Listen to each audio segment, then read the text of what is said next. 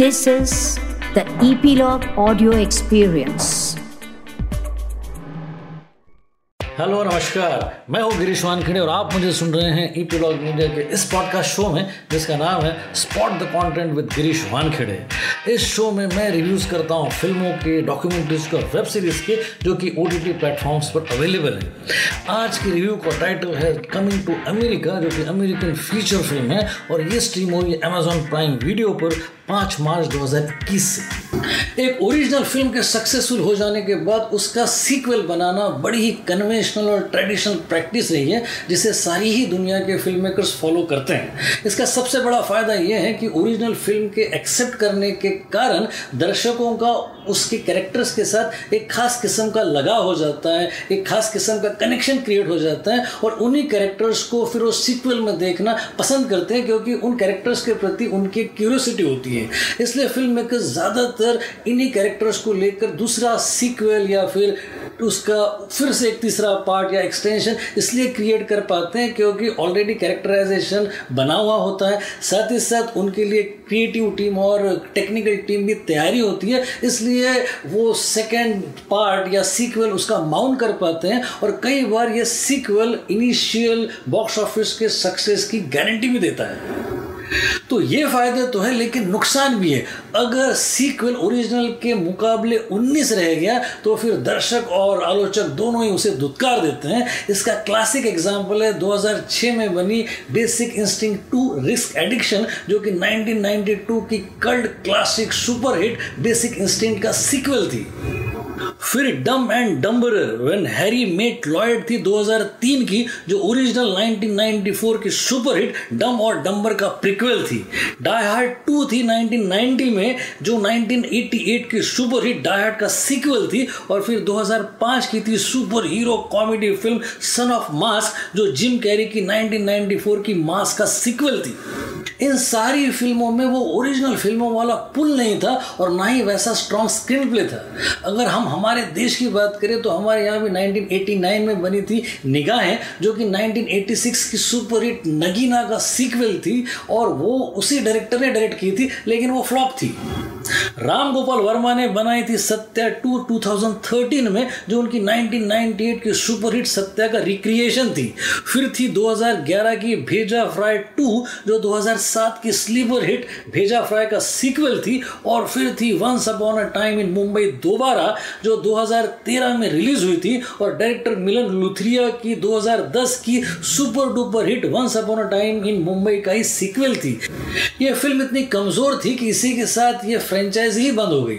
इन सारी फ़िल्मों में अगर आप देखोगे तो उसका सबसे बड़ा रीज़न है लेजी राइटिंग और ओवर कॉन्फिडेंस इन सारी फ़िल्मों के ओरिजिनल पार्ट को दर्शकों ने पसंद किया था, इसलिए इसका इनिशियल फुटफॉल तो गारंटेड था, लेकिन कई बार ओवर कॉन्फिडेंस से बड़े बड़े नुकसान हो जाते हैं, और वही नुकसान हुआ है कमिंग टू अमेरिका नाम की इस फ़िल्म का, जिसका हम रिव्यू कर रहे हैं। इसमें भी ओवर कॉन्फिडेंस के कारण ये फ़िल्म बड़ी स्टेल और आउटडेटेड नज़र आ रही है।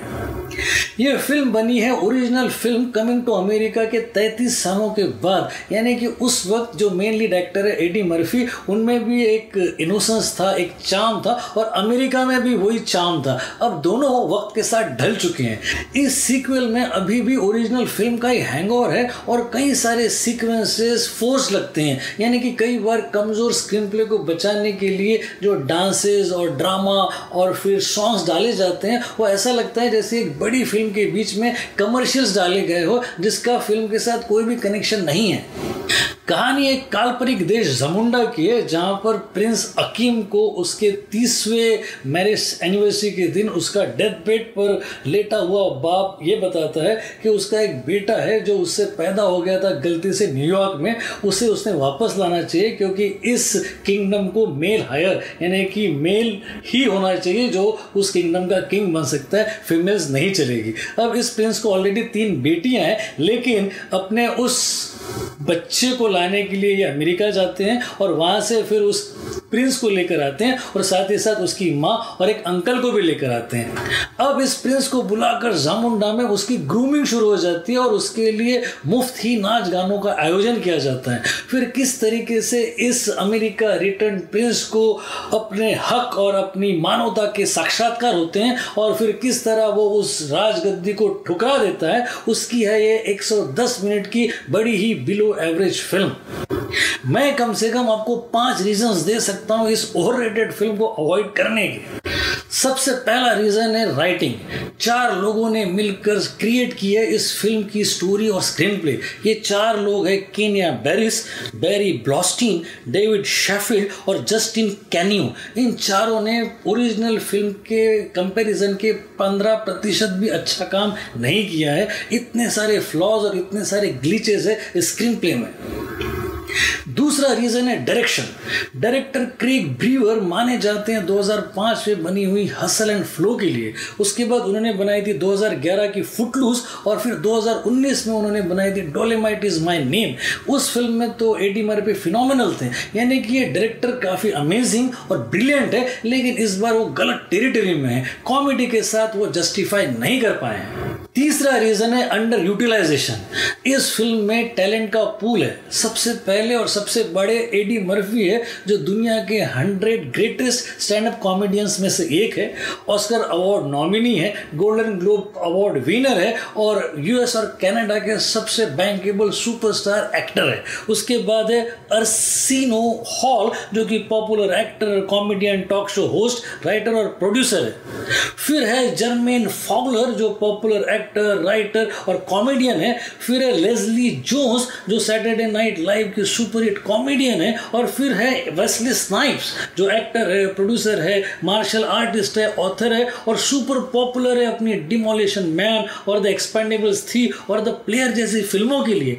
इनके अलावा और भी टैलेंटेड एक्टर्स है इस फ़िल्म में, जिनका अंडर यूटिलाइजेशन हुआ है। ना ही स्क्रिप्ट इनके कैरेक्टर्स को जस्टिफाई करती है और ना ही कैरेक्टराइजेशन सारे ही सारे कैरेक्टर कैरेक्टर्स कैरिकेचर्स लगते हैं। चौथा रीजन है एडी मर्फी ये सुपर टैलेंटेड आर्टिस्ट इस बार मात खा गया है। इस फ़िल्म के सारे कैरेक्टर्स को इन्होंने क्रिएट किया है और ये सारे कैरेक्टर्स बड़े ही रूटीन है और बड़ी स्टीरियो टाइप है। कोई भी नॉवेल्टी इनमें नहीं है। साथ ही उन्होंने एज यूजल प्रिंस का भी कैरेक्टर किया है। उसके अलावा बार्बर शॉप के बार्बर का भी कैरेक्टर किया है और जेविश कस्टमर का भी कैरेक्टर किया है। लेकिन इन सारे कैरेक्टर्स को करते हुए उनमें कहीं पर भी वो स्पार्क नज़र नहीं आता है, जो पहले था। पांचवा रीजन है और कॉन्फिडेंस फ्रेंचाइजी क्रिएट करना इतना आसान नहीं होता और वो भी तैतीस सालों की गैप के बाद. इस बात का और कॉन्फिडेंस कि एक बड़ी आउटडेटेड स्टोरी से हम इस प्रोजेक्ट को पुल ऑफ़ कर लेंगे, ये बहुत बड़ी भूल है. हद से ज़्यादा और कॉन्फिडेंस किस तरीके से आपको दगा दे सकता है, उसकी मिसाल है ये फ़िल्म इन पाँच कारणों के अलावा बुरा लगता है एडी मर्फी और वेस्ली स्नाइप जैसे ब्रिलियंट एक्टर्स को हैम करते हुए। और दुख हमारा तब और बढ़ जाता है जब हमें मालूम पड़ता है कि इस ओवर कॉमेडी में हमें कहीं पर भी हँसी नहीं आती है, बल्कि दया आती है इस प्रोजेक्ट को देखकर और ये सोचकर कि कितना वेस्टेज किया गया है टैलेंट और रिसोर्सेस का। Watch this film at your own risk एड्यूस तो आज के लिए बस इतना ही। अगले शो में मिलने से पहले आपको याद दिला दूँ कि सब्सक्राइब करना ना भूले। इस शो को जो कि ईपीलॉग मीडिया की प्रॉपर्टी है और सुनते रहिए इसे आपके फेवरेट पॉडकास्ट ऐप्स पर, जैसे कि गूगल पॉडकास्ट एप्पल पॉडकास्ट और गाना डॉट कॉम पर। अगले शो में फिर मुलाकात होगी, तब तक के लिए एंजॉय पॉडकास्टिंग